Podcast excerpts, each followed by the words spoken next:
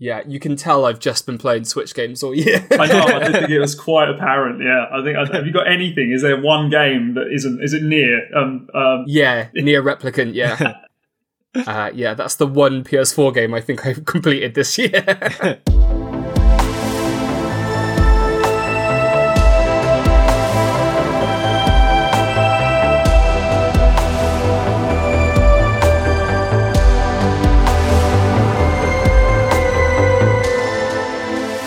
Hello, good evening, good afternoon, and welcome to Cultcast episode 12. I'm your host, Nathan Ellensworth, and I'm joined by three lovely gentlemen today. First up, new to the podcast, hello, Mark Flynn. Hello. Hey, how are we doing? Nice to nice to e-meet you. Thank you. It's very nice to be here. Quite surreal because uh, I only just jumped in, but uh, very cool. Good to be here. We're going to wrangle you in for stuff straight away. Don't worry, there's plenty to do. Cool. Next up, we have got the lovely Jason Madison. Hello. Hello, Nate. that was. You're right. That was low energy. it was. Yeah, I'm chilled, relaxed. Okay, I think I'm I'm doing my overzealous podcast voice, so a normal voice doesn't feel uh, doesn't feel right next to it. Good. And uh, and we also have our lovely boss Benjamin Heyho. Hello, Nate. How you doing, mate? I'm I'm very good. All the better for seeing you. Oh, and those It's been a while. It feels like it's been a while. and those lovely big arms. Podcast listeners, I want to make it very clear that Ben is stacked, and I'm happy to see it. Oh, objectified already. Less than a minute. I'm so sorry. I'm so sorry. but yes, lovely. Thank you for joining me tonight, gentlemen. As uh, this is a special podcast, uh, we are we're joining together at the end of the year to do our very own little Game of the Year awards. Um, I don't. We calling this the the Lost in Cult Awards, the Lock On Award. I don't know. This isn't Lock On, obviously. The Lost in Cult Awards. Does that sound good? Or the Cult Cast Awards? Mm. That's a tricky one. The Cult Cast Awards sounds quite nice, doesn't it? I th- mm, I think because we've got the opinions of several contributors, I feel like the the Lost in Cult Awards is probably more suitable. But I don't know. It doesn't matter. I'm going to go with you, Ben. I'm going to say the Cultcast Awards, the CCAs, as they're now to be known, uh, forevermore. And this is the inaugural edition, um, and it's been a bloody big year as well. So we've got loads of games to talk about. Um, I feel like we're going to have some arguments, but all of our kind of staff members, or at least a, ver- uh, a few of them in our selection, have contributed some picks for our categories, so we've got plenty to talk through. Um, and I promise not to just give every award to a Nintendo game. I, I've said I'm, I'm not going to do it. I'm going to try and hold myself to that, uh, and we'll see how it goes. Uh, but first of all, anybody who has listened to the podcast may know that newcomers have to play a little game. Uh, Mark, I'm very sorry to put you through this, but you're going to have to play something called the Cultcast Mash. It's not embarrassing. You're not going to get gunged or anything. Um, but what we're going to do is we're going to make we're going to make a little imaginary scenario out of some of your favorite things. Okay. So what we do with the Cultcast Mash is we're going to make a little story out of. Uh, first of all, we need two characters that you love from video games. So it doesn't doesn't matter who, just two characters you hold dear. Okay. Um, we'll go with the bog standard Sonic the Hedgehog, and then we'll go with uh, Cloud from Final Fantasy VII. Do you know what we've we've had Cloud, we haven't had Sonic yet. Cool. So that's that's not. I don't think we have, unless I've missed someone. Uh, and then they're going to be dropped into the world of the very last video game you played. Okay. Um, Halo Infinite. okay, good, nice, Oh. nice. Uh, the story to this is going to be based on the film that you have watched the most. What the fuck have I watched the most? Um, let's go back to childhood as well, but probably Who Framed Roger Rabbit. Oh my god, that's incredible. Okay. so so ca- cartoons are loose in the world of, of Halo Infinite, and it's up to Sonic, a cartoon, and Cloud to work together to to crack the case. I assume. yeah. that's- So Cl- Cloud is Bob Hoskins in this case.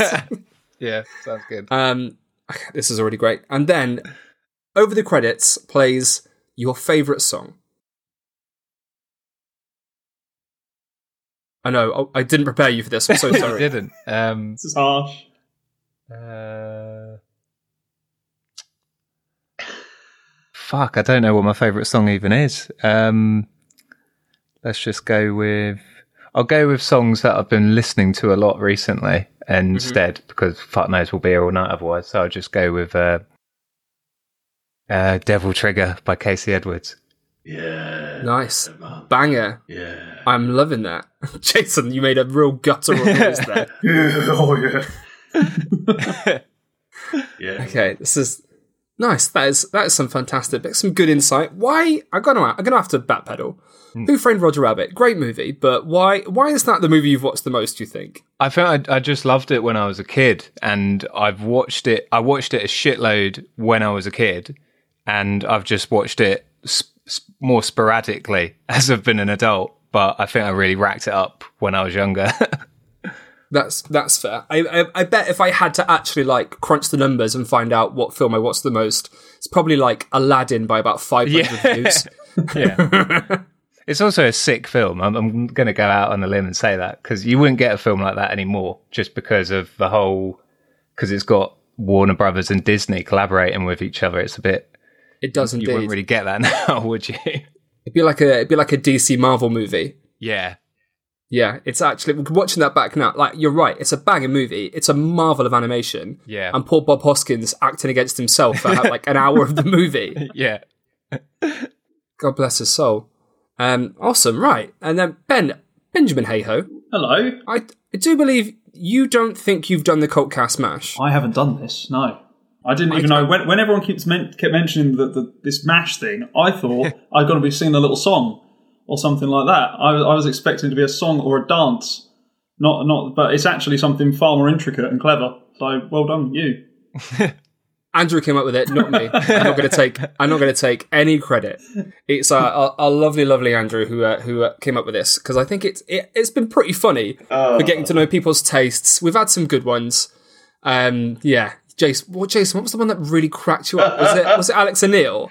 Alex O'Neill, uh, John Lennon, Imagine. It, I don't know why. It just made it just made tears come out my eyes, and I couldn't stop was laughing. yeah. And I, I feel really bad because he must have thought I was a fucking arsehole. and I bought his bloody book. God. I think it was very late in the evening in Japan as well, when it was very early in the morning for us, so we were all a bit delirious, but it's fine. it's fine. Um, right, Ben, you've, you've heard the rules. We're going to go through. We're going to start out. We're going to make a, an imaginary scenario. Pick two of your favourite video game characters. Okay. Um, two of my favourites. So one will be uh, Cortana from from Halo, Very and choice. another one will be Max Payne. Nice. Which Max Payne? Are we talking Hawaiian shirt, bold Max Payne, or I mean, I- I'm, Mark Wahlberg? yeah, it's certainly not Mark Wahlberg. He doesn't enter the equation, unfortunately. yeah. Uh, no, I think we'll have to go with Max Payne 3 Max Payne. Hawaiian shirt Max Payne because he's definitely the funniest Max Payne. He's definitely the best Max Payne. I'm right. Yeah, absolutely. Okay. I feel like your answer for the last game you've played is going to be exactly the same. Uh, it, yeah, it is actually. Yeah, yeah. just before we started this podcast, in fact. Same. Yeah, I can't, I can't stop playing it. So yeah, I'm afraid it's also Halo Infinite. That's that's fine. Okay, I, I don't know enough about Halo to like imagine a scenario. Are there different maps? Do you want to do you want to pick a, a specific map? Um, I don't really know the maps well enough on it yet, but you know, let's Oh, just go with the got no franchise. idea. let's just go with let's go with Blood Gulch. Let's spend some time in Blood Gulch together. Okay, I love this. Um, right, so Sounds romantic already. I'm here for it. And then the plot is going to be the film that you think you've watched the most. Lost in translation.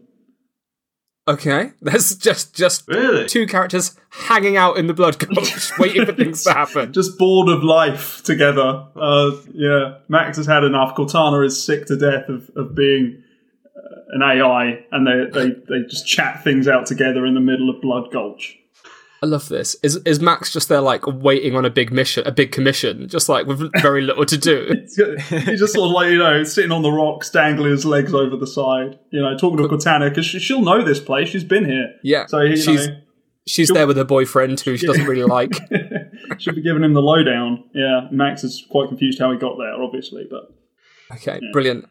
and then your favorite song is going to play over the credits. favourite song's hard, but I think uh, one of my favourites has got to be Ice Cream Man by Tom Waits. That's a very solid pick. Okay, I'm loving that. I don't know if I know that song. a, yeah, it's quite a bizarre scenario, and they put it all together. Actually, That's what this is for. I like, I, love like, it. I like this game. I'm going to do this on my own, my own time. Just come up with different different examples. This is great. what I mean, it's it's kind of a one and done thing, but it's a good icebreaker. I always feel. Yeah. I can't even remember if I've done it. I think I've just b- badgered other people, but it doesn't matter. I'm not doing it now. We haven't got time. That was lovely, gents. Thank you very much for uh, for doing that. And um, right, I guess before we dive into the fun, housekeeping. What do we need to talk about in the Lost in Cult camp? I'm not sure when this one's going to go out, but as always, I'd like to encourage anybody who's listening to this on the regular feed to maybe check out our members club. We put a lot of content out there. You can get this podcast a week early. Um, and we also have our lost pages on there, which are these incredible commissions of imaginary kind of comic book artworks where we, uh, we commission an artist to uh, bring a, bring together a world in a single page.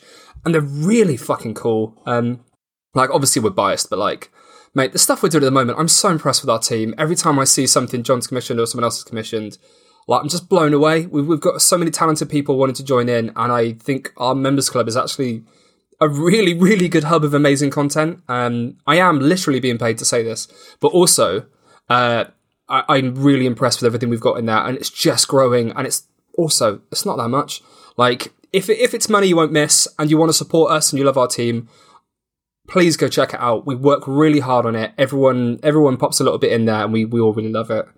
Um, yeah, I think I think that's it for the moment. We haven't got much else to push right before Christmas. Except good cheer. Yeah. good cheer is good. And um, yeah, I've got no idea when this is going out, but if you follow us on Twitter, you may know that uh, 002 is very nearly, very nearly out the door. Um, we've, I think, John has got two tons of magazines in his house. Bless him. Uh, he seems like he's having a mild breakdown. Understandable. uh, but it's uh, it's real. It's actually real. Uh, people have seen it. John's touched it. Um, so I, you know, with any luck, obviously the world is going through a lot of things, and we're going into the Christmas period. Um, but it should be with people soon. So we we look forward to hearing people's feedback, and I can't wait for people to actually experience the thing that we've put months and months of effort into. Absolutely. It's very exciting Yeah. times. Very exciting. Yeah, exactly. And then uh, we also did re- uh, our first teaser reveal for issue three, which I'm sure you knew was coming because that's how things work. Uh, but we have revealed that this is going to be uh, heavily influenced by the Dreamcast. We had an incredible reveal trailer involving uh, a kind of Shenmue themed teaser, including the original Shenmue voice actor, which was um, incredible, absolutely incredible. I didn't know that was happening until I listened to it. Uh, I was absolutely blown away. So, um, yeah, guys, we're just smashing it. I'm really, I'm, th- th- I'm so excited with this team. And so, um, volume 003, look for that in the new year. Let's have Christmas. Let's have a break. Um, but we'll, we'll let you uh, support it as soon as we can. Um, so I guess that's it for housekeeping. Anything else anyone wants to mention before we dive in? No, I think you covered it, mate. That is comprehensive and efficient. Lovely. I'm used to doing this by now. Uh, I, I'm also used to saying issue two is nearly there, so it's going to be uh, it's going to be swapping over to issue three in a couple of months. Um, but yeah, awesome. Right, so let's dive into our game of the year. Um, I feel like I, guys, I feel like I'm doing mega podcast voice, which I know I do when I've had a drink anyway. But if I if I am being particularly obnoxious, can you just like tell me to shut up a bit? sure. this is my this is my voice normally anyway. I swear it's not far off, but like I really feel like I go into proper like "Ugh, hello everyone, here we are. Um, right, so game of the year, bloody big year. 2021. Oh my god, I can't believe I'm saying 2021 is over. That makes me feel sick. Um, but yes, it's been a big year, and it's kind of been uh, the real first year for next gen consoles as well. It's been interesting to see consoles like you know the Xbox Series consoles and PS5 finally find their feet, um, as well as Switch having an incredible year despite not really having too many AAA releases. Um, it's kind of been held up by a lot of cracking indies, some good, some very well placed releases. Um, I think everyone's had an amazing year. Um, I don't really know what this year like. I guess we didn't have like a, a Red Dead or a or a Horizon or, a, or an Uncharted or you know some you know the the idea of like the big AAA blockbuster yet this year, but I think that's to this year's benefit. To be honest, I think it's given given room for things like Forza, like Halo to make a comeback, like I think it's been a good year for for people to have a look at what else is on the shelf. To be honest, Yeah. I think you're right, Nate. Yeah, I think there's been there's been so many interesting um, IPs come out. So there's also some new IPs as well. Um, but but it's definitely been a really interesting year for the games and some surprises as well. Um, and and I think you're right. It's like some of those big hitters, those expected big franchise titles, perhaps have been lacking. But I'm I'm all for that personally. I, I love these new things that have been popping up. yeah, yeah. I mean, like when the big Nintendo release of the year is Metroid. That's Yeah. that's a we- that's a weird year. Yeah. It's very surreal, especially when it's a 2D Metroid as well. Yeah, and they pushed the hell out Yeah. of it. Yeah. I, I've never seen a game promoted so much. I swear to God. Yeah. Yeah, um, I mean, obviously we do have like games like Pokemon and stuff as well, but you know, I think th- this is the first party Nintendo, and um, yeah, obviously you guys own next gen consoles as well. I mean, qu- very briefly, how do you think it's been their their sophomore years uh, in in the showings both for PS5 and Xbox? Who's who's got which and wants to talk? Well, uh, I, I, okay. I got the PS5 at launch, and um, I've never played Demon Souls before, but that was an incredible game, incredible launch game, especially if you've not played it before. But um, I think the PS5 uh, has had an interesting um, first half in 2021. You know, with Returnal and uh, Ratchet and Clank, uh, Miles Morales. Um, although I've not played any of those games, but I think 2022 is going to be a more interesting year for me anyway, with, you know, like Horizon and uh, God of War Ragnarok round the corner, Gran Turismo 7. Um, but as well, um, yeah, I've not played on my PS5 much this year. I don't know why, but uh, it, you know, I played uh, Resident Evil 7 uh, properly, and then I, I played Resident Evil 8 Village, not 8 Fit, just Village, and um, Kena.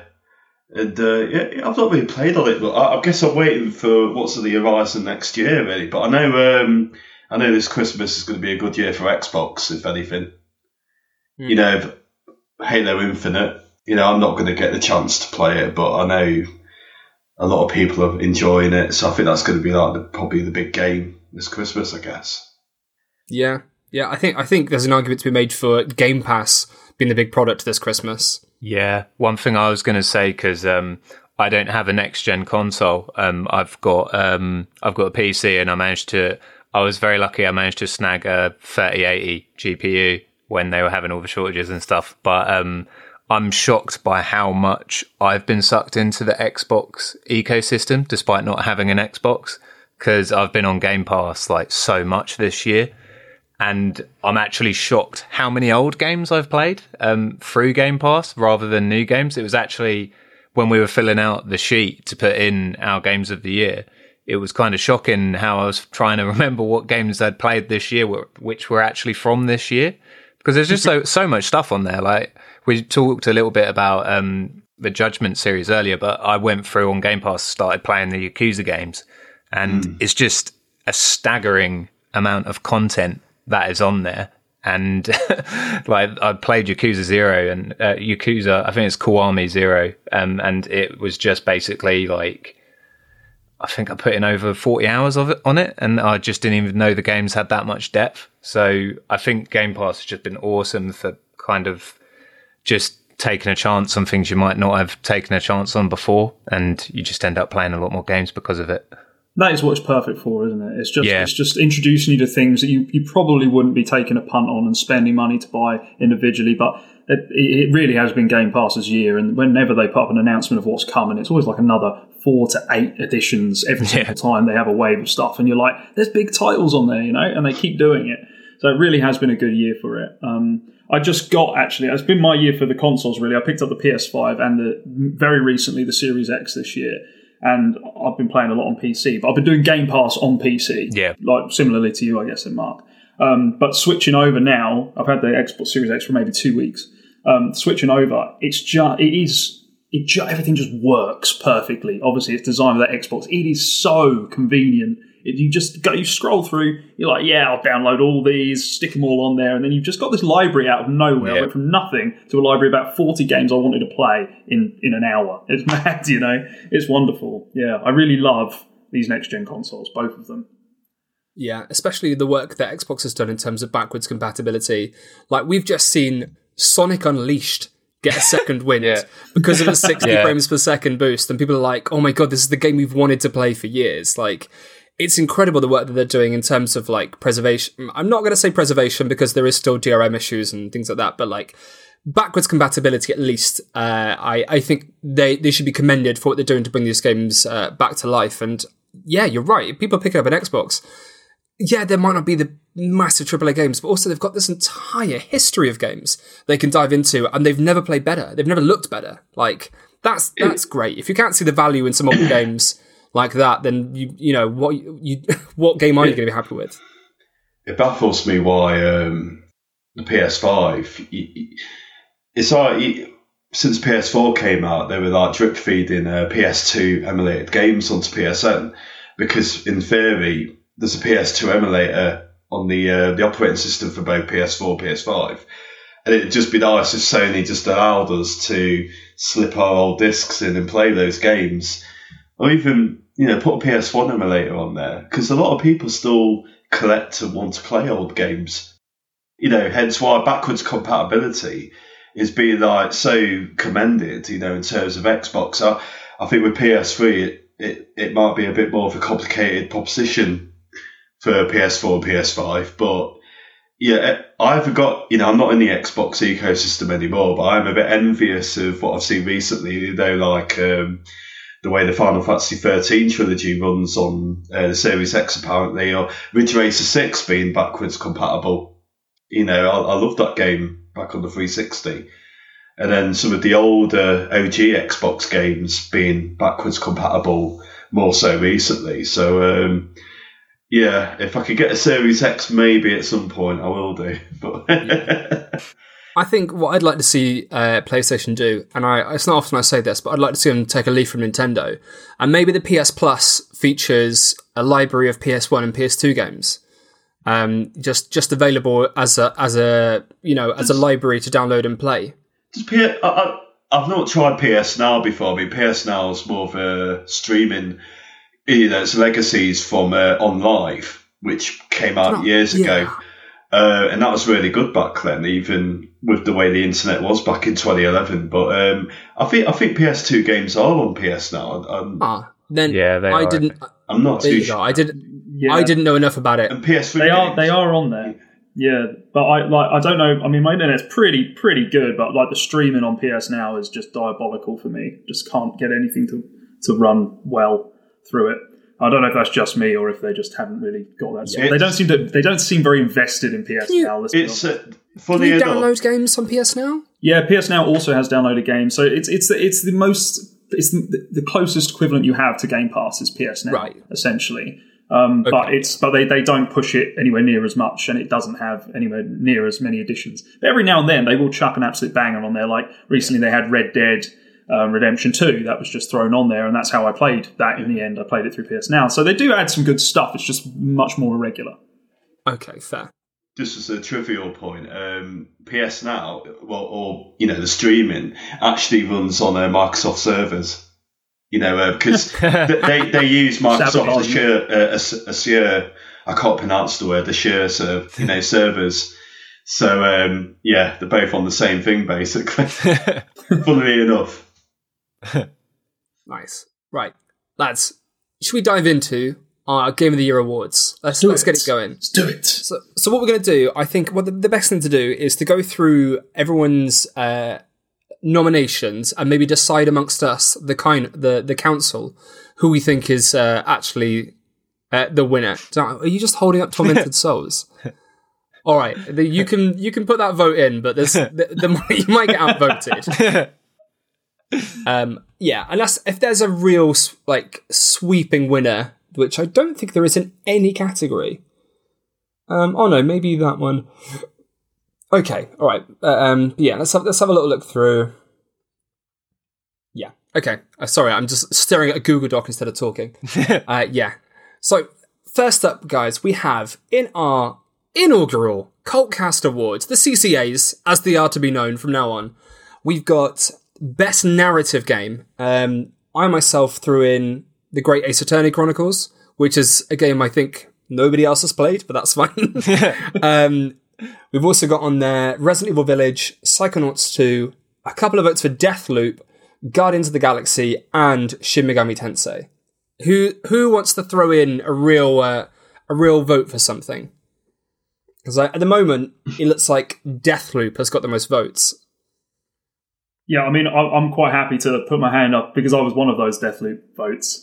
Um, I can see you. yeah, um, so so it wouldn't be right if I didn't back its corner here. Um, Deathloop, narratively, what what really what I find amazing about Deathloop is not just the story it tells, and the story is very very interesting. It's a, it's a mystery that unfolds. It's fascinating. You want to know about the loop, its creation, why it's happening. You want to get to the bottom of it. But also, when I was considering this category, I was also also thinking about the way in which a narrative is presented and the way in which Deathloop does it through these loop mechanics. It's it's really innovative to do that. We get a lot of games now, like these sort of you know roguelikes and stuff like that, and they have to do something really special in order to stand out. Hades did it through its narrative. It developed a narrative in a very clever way. Deathloop does it in an equally clever way. The way it uses this loop, but making it so you're not just starting again every there's new information being fed through to you all the time and it's all fascinating and just chipping away at the surface a little bit more about what is going on to Colt in this world and why he's going through this again and again and again. It, also is hilarious. It's a really funny game, and that all comes through in the story. So,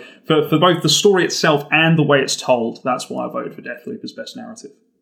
Okay, I'm here. I haven't played it, but I know Arkane have got a really good dark sense of humor in all their games. So I can only imagine Deathloop is uh, going to carry that over. Um, and what else is on there? Resident Evil. Who who wants to back something else before we just all agree on Deathloop? I mean, I, I, could put forward more to do with Psychonauts 2, but ultimately my vote was because I'd played very few plot heavy games this year and I didn't play Deathloop. so I'll, I'll, say I voted for Psychonauts 2 just because I thought it was a fun game and it had a nice, light-hearted plot with good, like, a, a nice little bit of uh, a nice little bit of like uh, a struggle for the characters, kind of gearing it through. But it, it's not the most innovative of experiences, so I'd happily concede. all right, all right, Jason, you you've picked a game I nearly picked. You went with Shin Megami Tensei Five. Well, I've not played Deathloop. I've certainly not played Psychonauts 2. I've not played the original. Um, but Shin Megami Tensei 5, from what I've played so far, I'm really I'm really intrigued by the story. Um, you know, the whole the whole demons and you know, say you know the hell and all of that stuff, hell world, and uh, the thing that's really intrigued me is um, it feels a bit like Pokemon to me, but a very dark Pokemon. And uh, I know the series came out before Pokemon existed, but um, it's when you talk to the demons to try and recruit them, and it's just some of the things to come out with, and it's just made me laugh more so than any other game I've played in recent years. And if that's any, you know, that's good narrative to me. You know, uh, it's a, it's a fair, it's a it's like it's trying to take the piss out of you basically. And uh, yeah, I'm just gonna have to go with that game for now. All right. Yeah. I'm I, I'm I'm right there with you. I've I I uh, obviously reviewed Shin Megami Tensei Five. It's a very funny game, and the story goes places. It gets dark. It's also weirdly funny. There's a lot of like interpersonal stuff in the school, as well as gods versus demons, battles for the entire world, interspersed between like real human connections. It's a funny and very weird game, and you're right. When you actually try and um, barter with the demons to get them to join your team, some of the stuff they come out with is really funny. Um, like some of them will just straight up tell you to like fuck off or say like call you a sex offender. It's it's, it's really weird. or they'll be like, "What's with your hair?" and like they ask you so many strange. It's such a strange game. I love it. Um, are you a boy? Are you a girl? yeah, yeah. Um, but I feel like for the sake of going with with the votes, and Ben made a very passionate yeah. case there. I'm happy to go with Deathloop. Excellent. I yeah, I One mean, death I- Deathloop. One category. One category for Deathloop succeeded. There, I've just got the rest to go now. not not not that I'm I'm the be all end all, but I feel like that's that's that's two votes for death loop, and I, I agree with that. It could get Game of the Year at the Game Awards, possibly.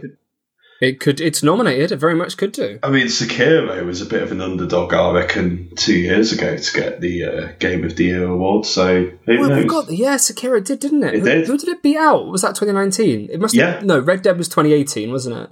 What was 2019? Um, 2019, I think. isn't It beat Luigi's Mansion 3. I can't believe. it. Resident Evil Two remake was in there, I think. Oh, that's very good. And that, yeah. But yeah, oh god, that was incredible. That game.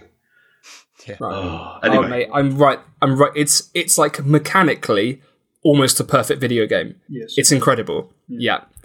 Right. Let's move on, guys. Let's move on. Next up, we have best art design, um, which okay. Uh, actually, no. There's two. There's two. Ga- there's two games that got the same amount of votes. So I myself went with Neo: The World Ends with You, which uh, has got incredible art design. It all looks fantastic. Uh, it runs fairly well on Switch, and looks. I absolutely. I could talk about the game for days. We've got two votes for Resident Evil Village. We've got two votes for Returnal. We've got one vote for Eastward and one vote for Artful Escape. So aga- again, I haven't played a lot of these games, and I'm so sorry. I don't know why I posted this when I haven't played half of these games, but I bet Andrew has played even less. So, um, who wants to who wants to jump in about anything? Who's played Resident Evil? Who's played Returnal? I want to hear about these games. I mean, I'll say straight up that if I hadn't have voted for Eastward, I would have voted for Resident Evil Village. Um, it's just an incredible looking game anyway. Um, the res- um, it's not even. I always call it the Resident Evil engine, but it's the Reach for the Moon engine. It's very confusing. The Moon Engine, but- yeah. yeah, very confusing. But um, that engine is incredible anyway. Every every single game they've used it in has looked absolutely brilliant. From like Devil May Cry Five to RE7, like it all just Monster looks Hunter Rise. yeah, Monster as Hunter well. Rise. Like it, it just looks awesome anyway. But I was really just kind of stunned by how photorealistic some of the stuff in Village looks, and especially because it's such like a, it's such like a, it's a game that runs so fluidly anyway. It's just kind of it really helps with the immersion in those games, and it's so important. Like those moments where you've got the characters actually up in your face um, it's probably some of the most realistic looking kind of conversations I've seen in a game. And one little fun tidbit when I started playing um, Village was I just was looking around the because you start off in the Winters' home, and I was just thinking, wow, like this really does look like insanely realistic.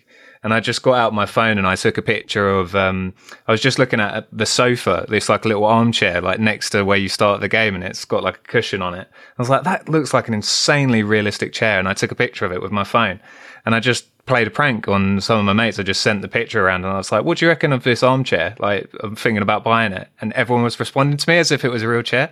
And then after a while, after a while, I was just like, "No, it's not a real chair. It's from a video game." And like, "Really?" like, so that's a testament to how good that game looks. Amazing. I, I've I've been watching the um, RKG. have just started a playthrough of it, uh, and I and I've been watching a couple of episodes of that. I don't want to. I think I'll stop now because I don't want to ruin the game for myself. Um, but I was like, I'll happily watch the first hour. It looks banging. That living room before uh, Chris Redfield comes in looks amazing. Yeah. Yeah, yeah.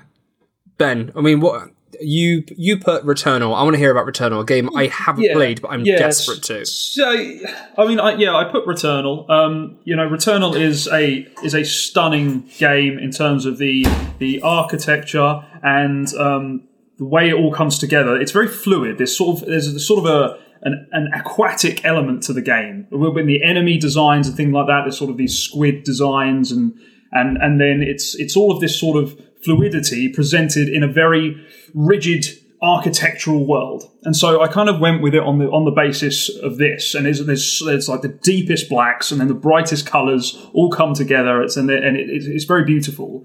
Um, so creatively, I think Returnal is do- does something visual very artistically well, you know. Um, but equally, I was very close to going for Resident Evil Village myself because they they they also have done something incredible with the the hyper reality of it. And again, the architecture of that that area, they they they spent a long time studying how places like that should look, you know, and and, and from from where it's set. So. I, yeah, Returnal was my artistic choice, but actually Resident Evil Village is a perfectly good, suitable candidate for this in the way that it does hyper realistic architecture and just sheer beautiful landscapes that it created. So, you know, I'm, I'm, I'm actually a big advocate for both of these. It's good choices. Jason, how are you feeling? You know, uh, I can't remember what I put, Nate, but um, I have a you, feeling you, it was you Village. put Resident Evil Village. Village is such an interesting looking game because of the the main you know the, the main different environments that are in the game, like the uh, the the castle, uh, the house, uh, the steel factory. But um, the the things that also stand out really the most in Resident Evil games normally are the creature designs, and um, I think Village has it in spades in terms of all the very different you know enemies and creatures and the mutations and uh, again like the architecture it's such a it's a very complete game.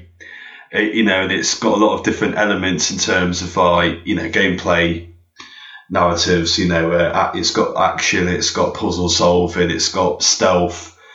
Um, I, I was playing it on the PS5 and I, I, I sometimes felt like the graphics weren't as good as Resident Evil 2 remake and that might have been because there was a lot of rain effects in RE2 remake. But yeah, Village art design is exceptional. You know, I'd definitely buy an art book if there is one for it. That's all I can say, really. Yeah, yeah man. The character design as well as the monsters are just awesome as well. Like, um, The it's, it's a deal- game. Yeah, yeah. The arms dealer. Um, I think is the Duke is is his The name. The Duke, that's And, it. um, Yeah, sorry. Obviously, Lady Dimitrescu set the whole world on fire, but That was a fun month. yeah, the rest of the the four lords are really cool as well. Like Heisenberg has a really cool character design that's quite. To me, he felt like a Devil May Cry character that had dropped into a Resident Evil game. He was very cool. Yeah. yeah, man. Yeah. I think from the little I've seen of it as well, um, Resident Evil always seems to do humans fairly well. Yeah, Like it's it's one of the only games where they don't feel weird and janky. Like they don't feel real. They're artistically they're they're created with a with a certain character, but they don't feel out of place. I think Capcom have really nailed something Yeah. along there, and uh, their character design is always phenomenal. You, you you know when you talk about that, the thing that was really curious for me was the design of Chris when he was first revealed for Village, because he looks very much like Chris as you know him from like Resi Five and Six, but more close to um, the Vendetta CGI film. If you've watched that, but what was really interesting was the debate about um, the character design that he had in um, Resident Evil Seven, because he looks totally different, and then Yeah. it got me thinking: Is that the real Chris Redfield? you know, seven, is that the real Chris? Or Yeah. is it just Capcom being Capcom where sometimes they are a bit inconsistent over the games and the years with the character designs, you know, just like how Jill looks massively different, you know, in Revelations and Resi 5 and, and, and so forth, or, or how Claire looks different across all the different games that she's been in and the CGI films. Yeah, they they Yeah. they are really good at character design. You know, Capcom are exceptional artists, exceptional. I think a lot of it is just at different points, it's different artists doing it, and people animate and and you know when even when it's a three D sculpture, people draw in different ways. So like, it's everyone's interpretation of the character. But um, yeah, yeah, I know what you mean. Chris looks like a potato in Village. He's absolutely ridiculous. a brick wall. I think um, I think there was an image that leaked uh, the other day um, for the wrong reasons, uh, showing um, a new design for Wesker in the Resident Evil It did 4 indeed, remake, yeah. Yeah. and it, I felt like he had this really cool thespian look to him. You know, he looked really Oh, cool. I've smart. seen that. What's that say? yeah, the, I've not seen that. That sounds No. cool.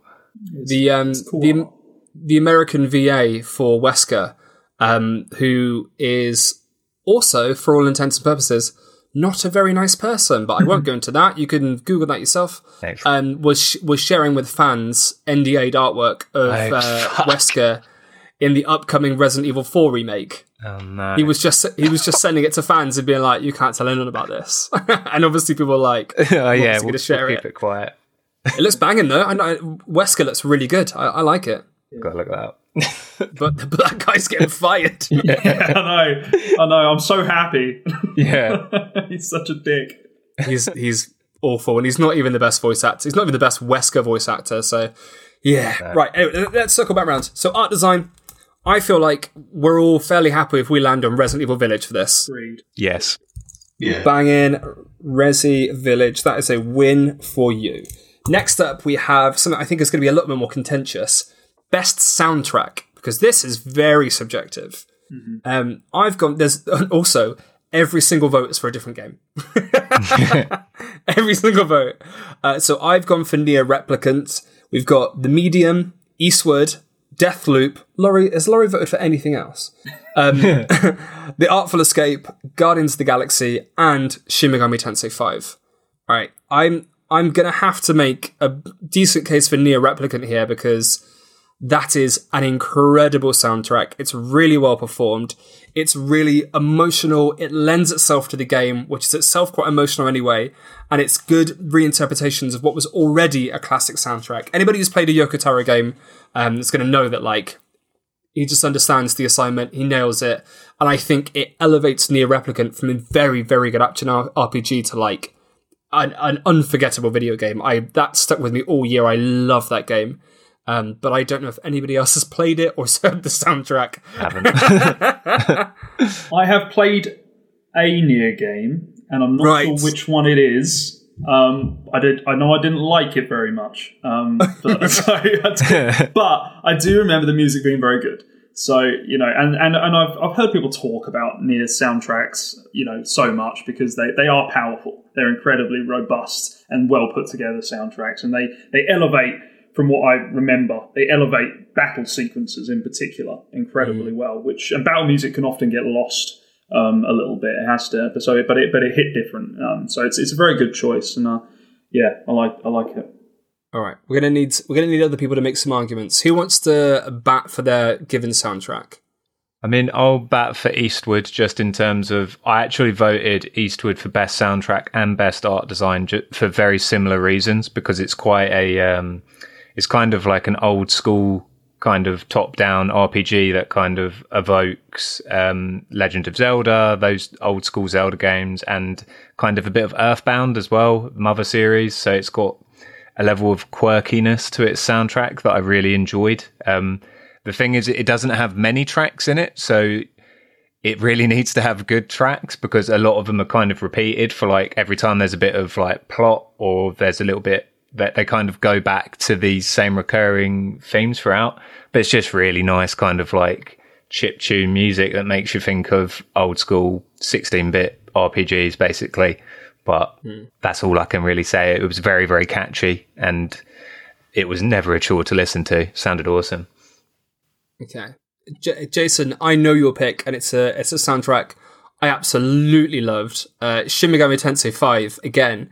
Man, that that soundtrack fucking kicks ass. It's like like heavy metal, like but weird ethereal. It's got like weird angel noises and shit in it. It's mental, and I love That- it.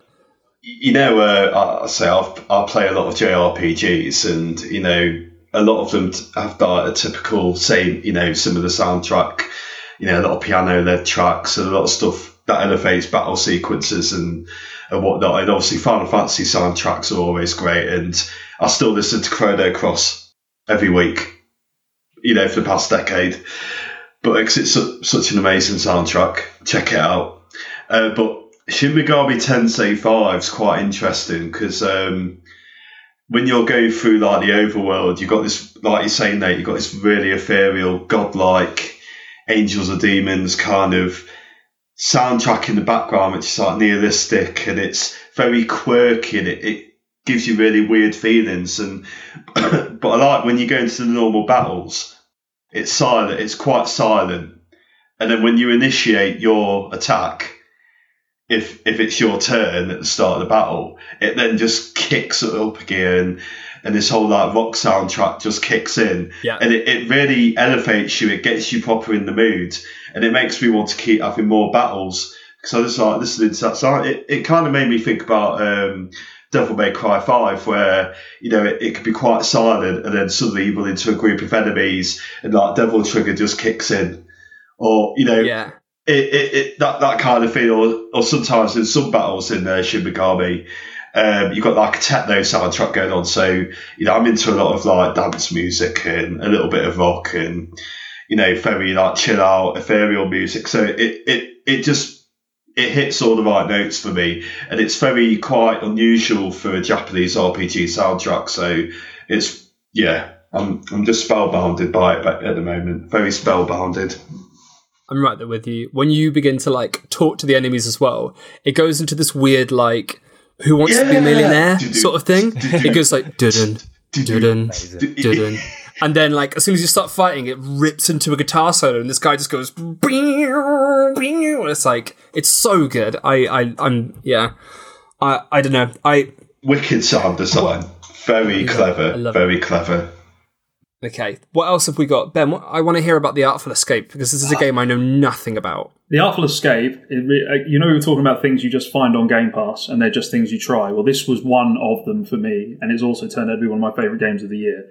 So, The Artful Escape is a very short, it's like a three hour experience. It's not going to take up your life.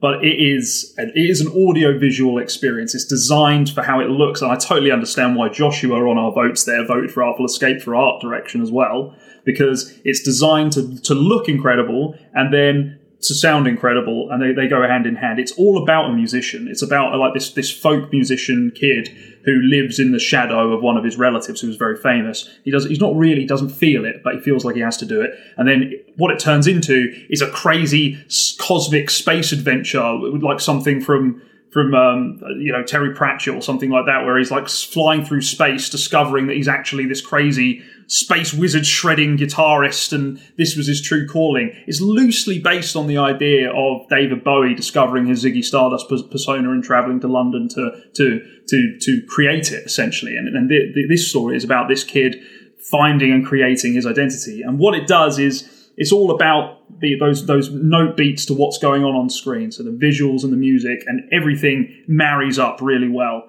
And it's got this great little feature where if you just hold, at least on uh, Xbox, you hold X, no matter where you are in the game, he whops this like laser guitar out, and then he just starts like shredding all these amazing notes, like in like Pink Floyd style. And whatever level you're on, whatever amazing piece of music is playing, it fits perfectly over the top. I don't think I let go of the X button from the start to the finish of the game. It was just constant.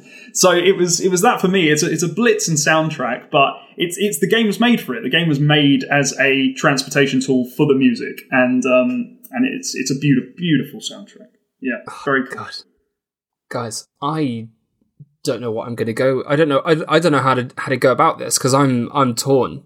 Like because I've I've I've heard a little bit of the Artful Escapes uh, soundtrack when it was originally revealed during Summer Games Fest last year. I kind of heard about it, so I I know it looks and sounds amazing. Um, I don't know. Is there anybody else feel tempted to vote for something else, or do we have any sort of consensus? This is this isn't helpful. This, this is a tricky one. This, yeah, I, I feel I, for me, it's so deserving. I can't back down from it because I was already annoyed they got snubbed at the joysticks. so I'm already angry on behalf of uh, the Artful Escape. I mean, I've I've listened to it. I know it's really really good. Um, I- do like Shin Megami Tensei, and I do. I really wish anybody else had listened to NieR Replicant, but I'm gonna have to back down on that, obviously. All right, we're gonna have to move on to lads. How do we feel about going with Artful Escape? I feel like it's the des- it's it's a game that deserves it, especially because it's a good game as well as uh, being intrinsically linked to an incredible soundtrack.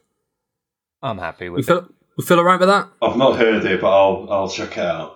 Yeah. Uh, There we go. it's very sweet. council has Very sweet of you, Jason. What we're going to have to throw down there. right. I mean, yeah. We, obviously, we haven't all played all of this game, so this is going to happen more than once. right. Next up, we have Best Indie, which I think is another one where everyone has voted for a different game, which is really helpful. Yes. I voted for Death's Door, We've got a vote for Mundaun. We've got a vote for Chicory. We've got a vote for Unpacking. Ben, what did you vote for? Your Guardians of the Galaxy's go. Oh no, no, no, not Ben. Sorry, Joshua. He Joshua just didn't vote for a game. And then we have Tormented Souls. So that is just loads of different games. Great. Um, yep. And off we go. yeah. Has anybody else played Death Door? No, I really, really want to. I feel like yeah. if I had, I might have voted it for this, but I've not played it. It looks like my cup of tea, but mate, it's so good. It I'm in exactly so the same good. place. I just yeah. really want to play it. I just haven't had a chance yet, and yeah, I'm, all, I'm almost certain that when I do, I'd, I'd, I'd probably be going for it because it's just it just looks so good. Yeah, so good. I, I hate to be a games journalist, but it's a little bit Zelda and a little bit Dark Souls. uh, Beautiful, but but in like an amazing way. It's got like this really incredible little map that feels way bigger than it is, but you slowly like discover shortcuts and ways that like come in on itself and the action is incredible. You unlock so many cool items and there's secrets in every corner. Oh, dude, I love it so much. I love it so much. It is just like a little isometric, like, like Dark Souls with, with Zelda like items, uh, items and progression. And yeah, it's it's incredible. I I I, I was very torn between this and Road 96. Um, which is uh, also very, very, cool. good. I've not played that either. That looks very cool. There's just too many games this year, guys. I just can't. Bloody so yeah. Bloody yeah. I have fatigue. yeah, there's not enough I, time. I think I had to put my foot down because I think if I came back next year and I wanted to replay a game, I'd probably replay Death Door. Um, not that Road 96 was a bad one, but uh, anyway, that's not what I voted for. We can't also do no. honorable mentions here. and right, who else? Who else wants to talk about a pick? I mean, I'll speak about Chicory just because um, I didn't really know too much about it um, going into it, and it just kind of completely took me by surprise. Um, not sure how much people know about it, but it's kind of like a um, it's kind of like a, a classic Link to the Past style Zelda game but the main mechanic is to do with using a paintbrush. So you can draw on literally every single screen of the overworld and dungeon. And it just, it has a very creative um, use of that mechanic to, in order to solve puzzles. You can literally color in every single character, every single building, customize the game to exactly how you kind of want it to look. It's just very, very cool. Okay. I, I I've been intrigued by that when I've seen it. It's not on Switch yet, is it? I don't think so. I played it on uh, Steam, but I think it's on. I think it's on PS5 as well. I'm not sure about Switch yet. I'm I'm intrigued by that one. I, am typically I'll I'll I'll play it when it's on Switch. Yeah. Um, but and then Ben, I want I want to hear about unpacking as well because this is a game I'm really intrigued by. Yeah, unpacking's super interesting. Um, again one that just sort of came out of nowhere for me. Um, but it's it's it's it's a game. It's it, it really does do what it says on the tin. You unpack boxes and then you put things in places around homes. But what's incredibly simple as a concept, what it does amazingly well is tells tells a story um, of a, it follows a person from like the mid '90s when they're very young through to sort of now, and each home is sort of a different point in their life and you're unpacking. So you're hitting these sort of key moments in their life. And as you're unpacking these boxes, all of the items tell a story of where that person is in their life and how the items change over time, become more mature. Though there might still be a toy from when they were younger, you might still find that toy later on in life because it holds sentimental value. So there's loads of little things, and you sort of identify what's happening to this person through their life um, depending on where they are. Have they had to move back with their parents again? This is weird. Or you can tell if they're living with somebody or something like that because there's there's stuff in the drawers where you're trying to put your stuff. And it's just a really clever way of telling a story without having characters, without having dialogue. And um, I've never seen it done before. I've never seen it done. Uh, this, this is something that perhaps would be a mini game in something else. I've never seen anyone craft an entire game out of this concept. And uh, it's really cute, and it's um, it, you'll get it'll get your nostalgia going. Some of the things that you pull out of the boxes from the from the nineties, you will recognise and have owned, and it will remind you, really make you smile. Um, and uh, something that really made me laugh. I don't know if you saw it, but there was um, I saw a lot of stuff going online where they got to a stage where there was a GameCube and um, that loads of young people today just didn't know what the fuck this thing was. so they're trying they're trying to like put it in the kitchen next to the toaster, like it's going to make some delicious cheesy treats. Okay. And it's like no, you can't you can't put that there. That has to go somewhere else. And um, but the game also does that really well. It, the challenge is to find suitable places for things to go, but there isn't one place for everything. But you can't put it anywhere you like. You have to find one of the suitable locations um, around around the rooms. So it was a really nice game for me. Just very different, very very fresh. Just what indies do best, you know. Nice. I yeah, I'm intrigued. That's another one I want to dip into, and I I've loved the look of. Um, and then before we move on, Jason, what is Tormented Souls? You've you've been holding it up and taunting us with it.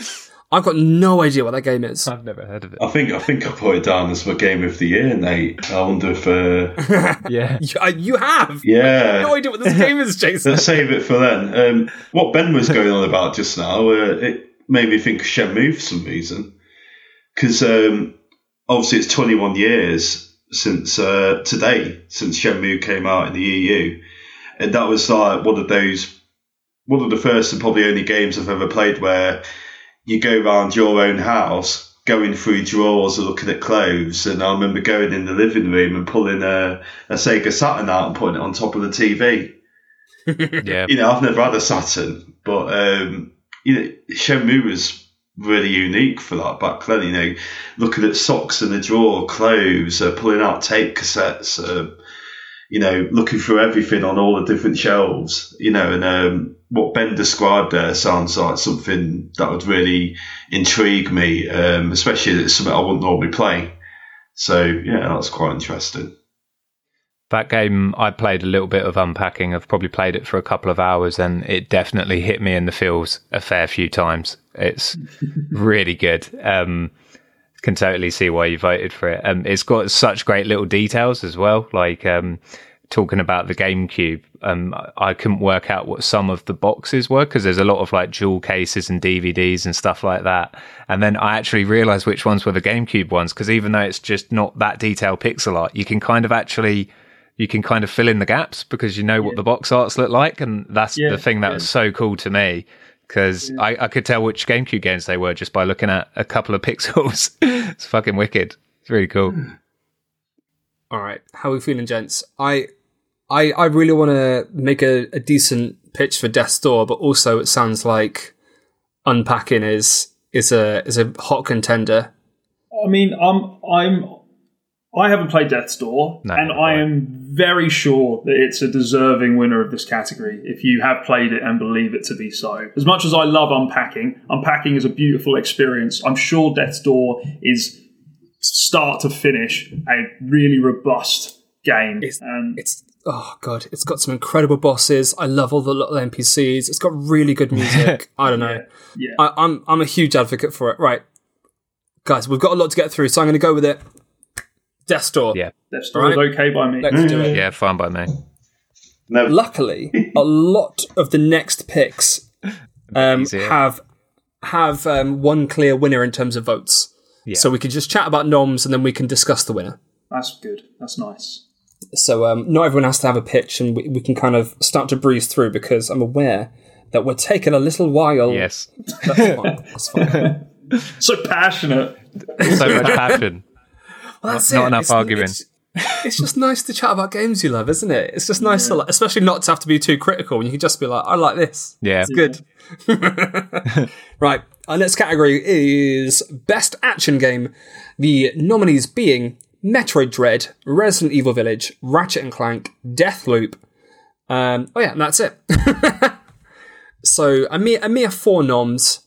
Um, I went with Metroid Dread. I it's my game of the year spoilers. Um, I think it's mechanically the best Metroid game. I think it's the best action game I've played this year personally, mm-hmm. followed very closely by Monster Hunter Rise, though I don't know how much I'd count that as an action game, but in terms of pure unadulterated action moment to moment, I think Metroid Dread is an impeccable experience. Um, real tight eight hour game that is unforgettable with some insane boss fights and a really, really smart use of different weapons and abilities. Um, so, who's played what else? I want to hear. Resident Evil Village. Village. Who's I, I, went with Village as action just because it's it is basically first person Resident Evil Four. Um, they really kind of pull back from the survival horror aspect. Well, there's still an element of that, but the horror element is kind of more in the background in favor for just guns blazing action. The guns are really satisfying. The combat is really satisfying. It has a shitload of replay value. It is the only game I've ever done a speed run of. I'd never ever get the urge to do that for any game. And the fact that I actually wanted to do do it for this one is kind of a testament to how satisfying it is just to pick up and play. And lots of extra gameplay modes as well, like Mercenaries, really fun. Oh, man, I loved the Mercenaries mode on four. Yeah. God, that was so good. Um, awesome. I mean, anybody else want to want to bat for either the other ones, Deathloop and Ratchet and Clank? No one. I don't think anyone here has who's played Ratchet and Clank. Anybody? Played it. Laurie, Laurie put a vote. Never played a Ratchet and Clank game. Okay, but I I played the 2016 one and that was very good. But Deathloop, in terms of action, Ben, talk to me. Well, I mean, uh, yeah, Deathloop, Deathloop's a very good, very good action game. I, I wouldn't say it holds up to, to some of the others on this list, to be honest. It's um, it, the creativity in how you go at the combat is where it really shines. But when you're standing having a one-on-one gunfight with somebody, there's nothing particularly awe-inspiring about it. But it's the creativity in how you go about how you want to fight. Um, that's where that's where Deathloop really shines. Um, my, my personal vote was actually for Metroid Dread as well. I don't think I've um, the it was the, the, the fluidity of that combat. Um, it, it was just it was seamless, and and the way that every little detail had been thought about. Like bosses, if you manage to parry bosses, there's a specific animation just for parrying. If you choose for some reason to parry a boss, which you totally don't have to do.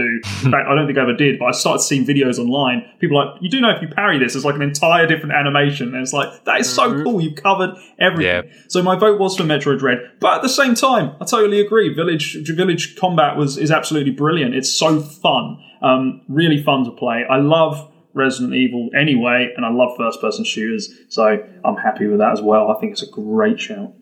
Nice. I mean, I, have you seen? Um, obviously, there was the famous Kraid uh, video that went round Yeah. when people had unlocked the bombs early. But have you seen when um, someone's unlocked like the the little warp shift early as well, and then beaten Kraid, and they've warped to Kraid, and it's an entire different animation they've done. No way. and you, and you you are like hours away from getting that item, and they've put in an animation for you warping to Kraid with that item. That's it. Um, mate, they're incredible. Um, luckily, we don't have to choose because there is was a clear winner with the votes, and that was Resident Evil Village. Well done, well done, Vampire Lady. We're very proud of you. That's, It was a close two one. For, We love you. that's two for Village. It's going well this year. Good, good on Capcom, especially with Monster Hunter as well. They've had a bloody good. They've had a good year. They always have a good I'm year. s- I don't know. There was a, there was a while in like 2015. yeah, there was a dark where they were time. looking There was Dire. a dark phase. Resident Evil 6. Yeah, yeah, Less said about that, the better. yeah, exactly. I've only ever played through that once. Oh, I don't know if I could go through it again. I think I think that's fair. Right. Next category we've got is Best RPG, with votes going for Shin Megami Tensei 5, Bravely Default 2. Mark, you've put an redacted. Yeah, I, I put a vote for the Ascent in because I haven't played any proper RPGs this year, and then I was like, "Nah, that's not an RPG," so I took it out. I would thought maybe he been like reviewing Endwalker? something? I was like, I've, I've signed an NDA. Um, we've got uh, Final Fantasy VII Remake Retrograde. Is that what it's called on it's re- PS5? Regrade? It, um, integra- Integrate, oh. yeah. Remake it. yeah, yeah. So, Yeah. but int- it's got an expansion on it where you play as Yuffie called Intermission, which is Yeah. really awesome in itself. Uh, then we also have Mass Effect Legendary Collection as well. That's a real good spread. That's a real good spread. And we're not talking about like I- I wanted to mention games like Neo: The World Ends with You as well. I wanted to mention um, Monster Hunter Stories 2 is also quite a good game, honestly. Um, yeah, it's been a lot of real good stuff this year. Um, I, I, I definitely am going to throw my weight behind Shin Megami Tensei 5 because I think it's a remarkable RPG. We've already chatted loads about it, um, but obviously years in the making. Atlus know what they're doing. The Shin Megami Tensei series is brutal, but really intricate, really fascinating, and it's such a good looking Switch game. Um, uh, like it's it's got years of work behind it. The overworlds are incredible. It's got things to discover in every corner. It's got these little things called Miman, which are a little bit like Koroks, and you unlock things by finding them in the overworld world, it's like mechanically, it's more like a Xenoblade game than it's ever been in terms of like exploring different biomes and then finding stuff. Like it's oh god, it's so good. Um, but I have also played Bravely Default 2, and it's a very good game. Um, right, who's who's played what else? I want to I want to hear stuff. Mass Effect. Ben, talk to me.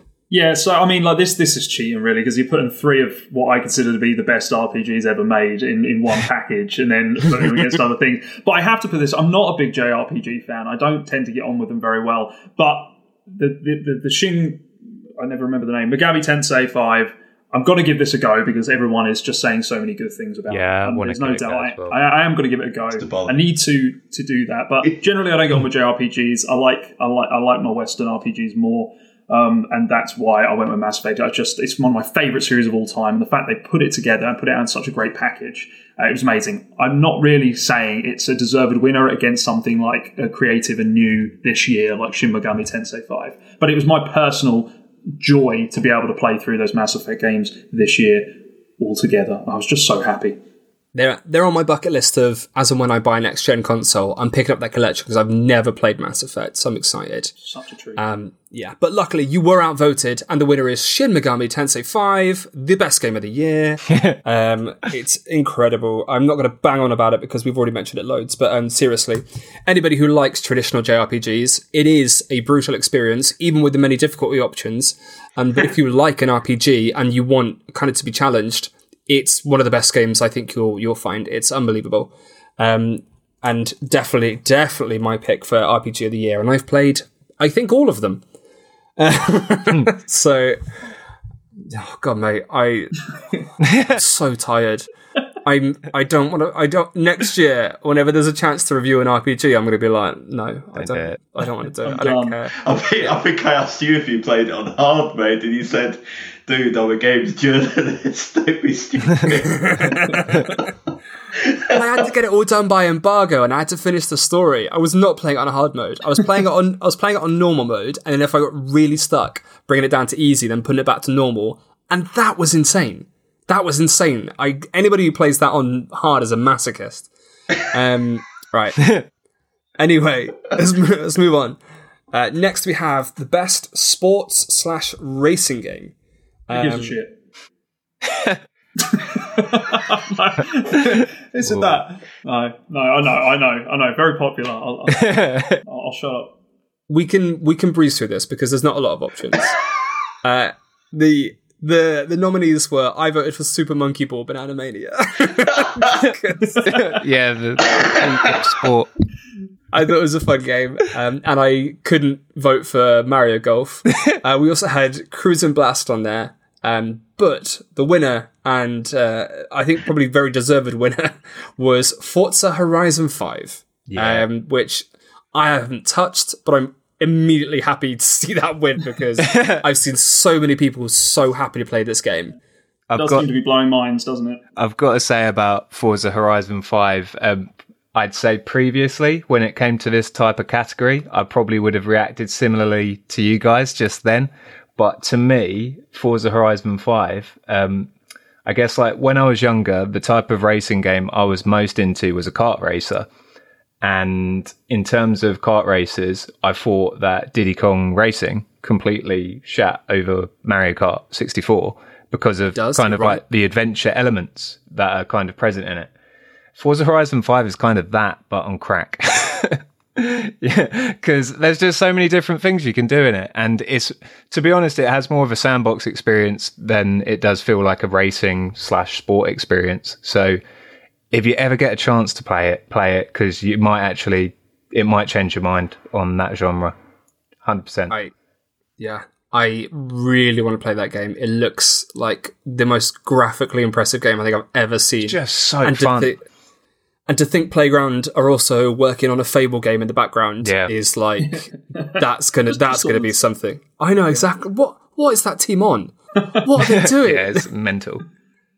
Yeah. and again, that's available on Game Pass, right? So that's a perfect example of something that I would never pay fifty pounds It's just to take same. a punt on Forza. But yeah, I can go try it. It's awesome. Yeah. They got me with four and then I came back for five day one. Yeah. Never played I'm- Forza. Play it, guys. I mean, Jason, your vote for uh, best sports racing game was me in my own car. Um, so I think your vote might be void, actually. Yeah, I guess so. I don't play sport. I have played a lot of racing games this year. Actually, I just play a lot of really old ones. You know, um, Metropolis Street Racer, Tokyo Highway Challenge. I play Ridge Racer Type Four a lot to this day. Um, and I'll probably get Gran Turismo Seven when it comes out next year. Um, Yeah. Maybe I'm a bit old school. I don't know. I don't know. Well, if you if you give me a lift somewhere, sometime in the next twelve months, next time we come around, you can put that in again, and I'll vote for it. You don't want to get in the car with me, mate. Anyway. Moving on. Let's keep going. Next, next one we've got is best multiplayer game, um, which is a, a pretty sporadic uh, kind of votes. I like, I like this. I like this. Um, so uh, I have personally gone for Monster Hunter. Next up, we've got a pick of Monster Hunter Rise. That is, we've got a pick for Overcooked All You Can Eat. Uh, we've got Halo Infinite, and we also have Fortnite, which I'm not going to disallow because Fortnite is a service game and is constantly evolving. Uh, I think I'm, I wouldn't be upset with anybody voting Fortnite any year, really, because it's always doing something new. Yep. Um, right. Lads, Halo Infinite, talk to me. hands down, hands down winner. Don't it? It has so recaptured what Halo multiplayer is about. We're only playing a fucking beta here, and it's absolutely mind blowing how good it is. It's so enjoyable. It's so quick. They brought back everything that made it feel fun. Um, it's just the same energy. The map design is excellent. You're, you're starting to remember remember where things are really quickly, and and uh, yeah, I, I, it's just I just I'm just feeling like I like I was 20 years ago when I when I was playing you know back in the early days of Halo. It's it's recapturing that energy, which is just really hard to do now. To just make me Yeah. I, to get me excited about playing online, really hard to do because I, I haven't enjoyed it for years, and I'm straight back on there every single That day, sounds- doing my little challenges, getting my battle pass up, unlock, unlocking my cosmetic crap, and I love it. I love it. I'm absolutely gagging for this game, and I can't wait for it to come out completely. Yeah. You sold Um, me on I- it. I think for me, it was just kind of it's the perfect storm of like it's great fun. It's obviously free to play, but it's also it's got me in the nostalgia because I've not played a Halo since Halo Three, and it's to- it's totally recaptured the feeling here. of playing Halo Three online. Um, I don't I don't think it's perfect, but it, like um, like Ben just said, like it's in a beta pretty much, and I think if they can kind of my only issue with it is it needs a bit more like freedom with customization and stuff. I think it's just a bit too restrictive at the moment. But um, as far as gameplay, it is so sick. like it is so fun. I, I can't put into words how much fun I've had with it already. And it is properly like got me pumping playing it. Like it'll wake me up. Uh, That's what I should probably do more of playing that every day because I'd be awake a lot more. Fair play. Well, luckily, Halo did get the most votes, so it is our winner for best multiplayer game of the year, despite the fact it's been out of beta for what two weeks. It's, it's It's um, it's still in beta, isn't it? oh no, sorry, I mean it, it came out in its Yeah, beta form yeah. uh, about two weeks ago, and it's like December twelfth it comes out uh, properly. Yeah, a- Yeah, eight, is it eighth? Eighth. Oh, I don't know. I don't know. Something like that, though. Yeah, no, it's not long. It's not long. Good for Halo. I'm happy. I'm happy for Halo fans. Right. Next up, we have biggest surprise, which is kind of a weird category because obviously a lot of things could be surprising. Um, but I, I, I kind of I meant that in terms of games you weren't expecting or you know things that you you uh, pleasantly surprised by. Um, and our our nominees are Metroid Dread. Uh, Andrew's voted for not to single Andrew out. Andrew's voted for Mario Golf Super Rush. I, I've really got some questions. me too. Yeah. I mean, it, su- it surprised me, but I, I'll go on to that later. Um, uh, also, we had Game Builder Garage, Unpacking, Guardians of the Galaxy, and uh, Tormented Souls. Um, I, I, I'm gonna just mention Metroid Dread because it was like a really surreal uh, presentation watching Nintendo Direct um, when a little Metro, like the, the Metroid music starts, the little Metroid logo comes up, and I'm like, oh my fucking god, we've got a Metroid game. It goes Metroid 5, and I'm like, holy shit, it's the next Metroid game.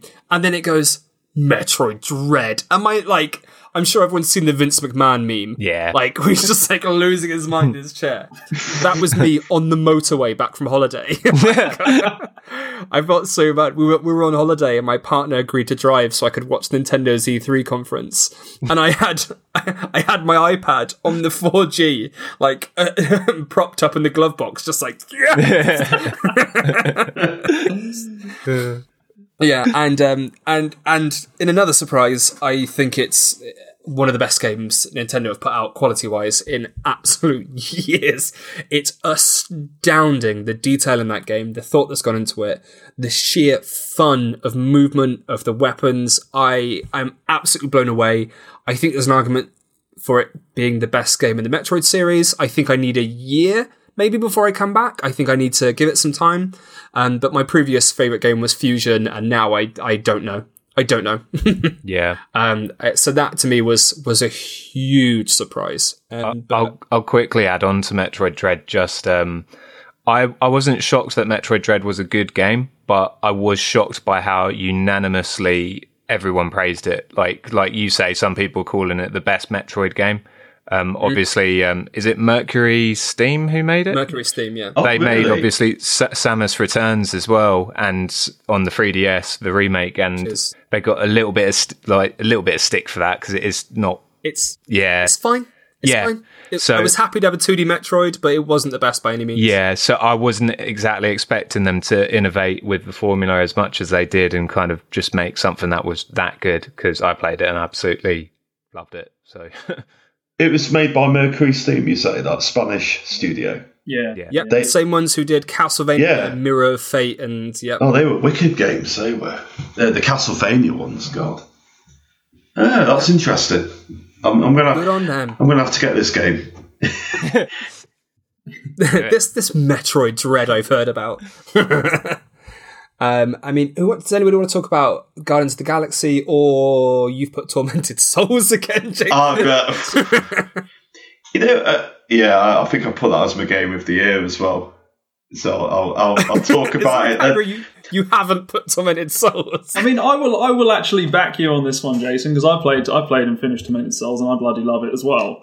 Um, and and I think as a surprise, it's a good vote. It was. It was a surprise, as in I never heard of it. I had no idea what it was. I played it, and and it did exactly what it set out to do so well that I enjoyed it from start to finish. So it, it was a surprise. It was a surprise hit for me personally, critically. Yeah, good call. Yeah. All right, all right. Um, has anybody played Guardians of the Galaxy? Because I think after the um, controversy around Avengers, another Square Enix produced Marvel game wasn't high up on many people's uh, most anticipated lists, but obviously it was um, uh, Crystal Dynamics. Is that the studio? It's- or am I? giving- Eidos no, it's, it's Montreal. Eidos Montreal. Yeah, It's the Deus Ex developers, Yeah. which is why it's good. Ah, Yes. Okay, that makes more sense. yeah. yeah, yeah, They they they got moved from uh, you know Deus Ex, Mankind Divided, and and the and Human Revolution onto this, and which makes me really want to play Guardians, um, but I haven't got around to it. Uh, I I'm not agree- I'm not playing the fucking cloud version. I'll tell you that. I, I actually I agree. I think this is another a good call from Joshua. Actually, Guardians of the Galaxy here. I mean, again, I haven't played it because, like you say, it's not high on my list at all because nothing excites me about it, to be honest. But everyone that I've spoke to that has played it is really enjoying it. So again, it's a good surprise call because I think a lot of people are surprised that uh, the, the, I think they showed some footage and it was looking pretty formulaic in how it how it worked. But it, it must play really smoothly. It, again, it's the fluidity of combat, right? Which I think they seem to have nailed quite well from what I've seen. Yeah, and I've seen a lot of people as well say they prefer this group of Guardians to the movie ones.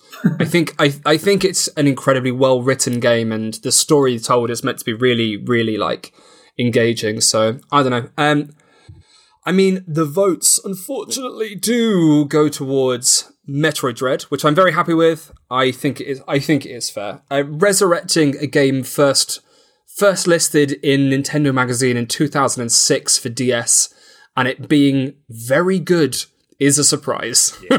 that was a that was a big one. Um, yeah, I'm happy with that. Right, next up we have biggest disappointment. This one's pretty unanimous, but I'm going to go through the uh, the nominees anyway.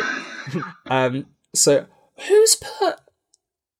Mark, I'm going to come back to you. Yep. So we so the nominees are Mario Golf Super Rush, uh, GTA the trilogy, the definitive edition, um, Taxi Chaos, and Marcus put Mario 3D All Stars, Eh? the twenty the 2020 game. Hey, Ah, fuck. come on. That's time is now a vacuum. I don't that know what in year it is. September last year. but you're still pissed off about it. I'm fuming, mate. they said it was limited, and they're still selling it this year. Bullshit. You know what? That's fair. I've got three copies. No, that was an error. Yeah. um, yeah, I I- I don't have much more to say on Mario Golf other than it's a three out of five. It's boring, um, but I don't think the gaming world has been as united in its ridicule of what should have been a slam dunk uh, GTA: The Trinity Defin- Definitive Edition. How do Rockstar, a team known for quality above all else, at the detriment of their staff's health and happiness, push out absolute dogshit ports from a third party game that they didn't oversee. It's uh, third, unbelievable. pa- third, third party studio, sorry. They outsourced their classic games to someone else, didn't quality control it, and were just like, yeah, put them out. This just What? this feels like evil shareholders. Evil shareholders at the helm. You must have a Christmas game out.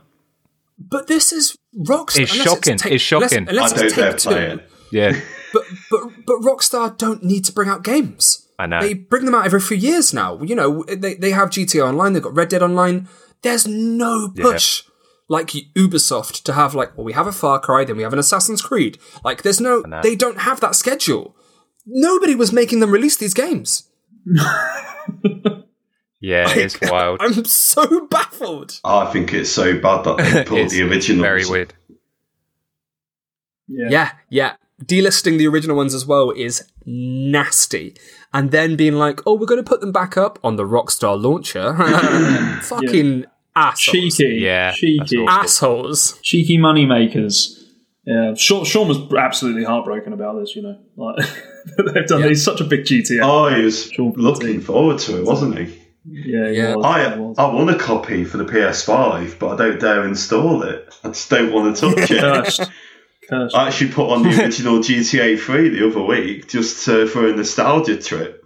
And it when you compare that to the you know the abomination that's part of the GTA trilogy, it's night and day. I'd, What the fuck happened? They they didn't need to be remade like this because I think they've been uh, converted to Unreal Engine, if I'm right. it it's Or been something like diluted. Yeah, it is so unreal. they've it's based on the mobile ports, which have then been chucked into Unreal Engine. You know, with some new assets made. Uh, So we've got the fucking Chinese whispers of GTA games. to me, to you, to me, to you. Fucking shite. What a. yeah, I, I'm I'm really happy. I, I I've got them on Switch, um, and luckily I didn't have to review them. I got the I got them for guides purposes, um, and that was enough for me. I I've been through and I've written some guides and I, I did all the cheats and I've been like I ain't coming back to these unless there's a fucking pretty big update. I'm telling you that. like I'm so upset. I, I was also really looking forward to this. Ever since it was rumored, I was so excited. I thought this was going to be my favorite game of the year, my collection of the year.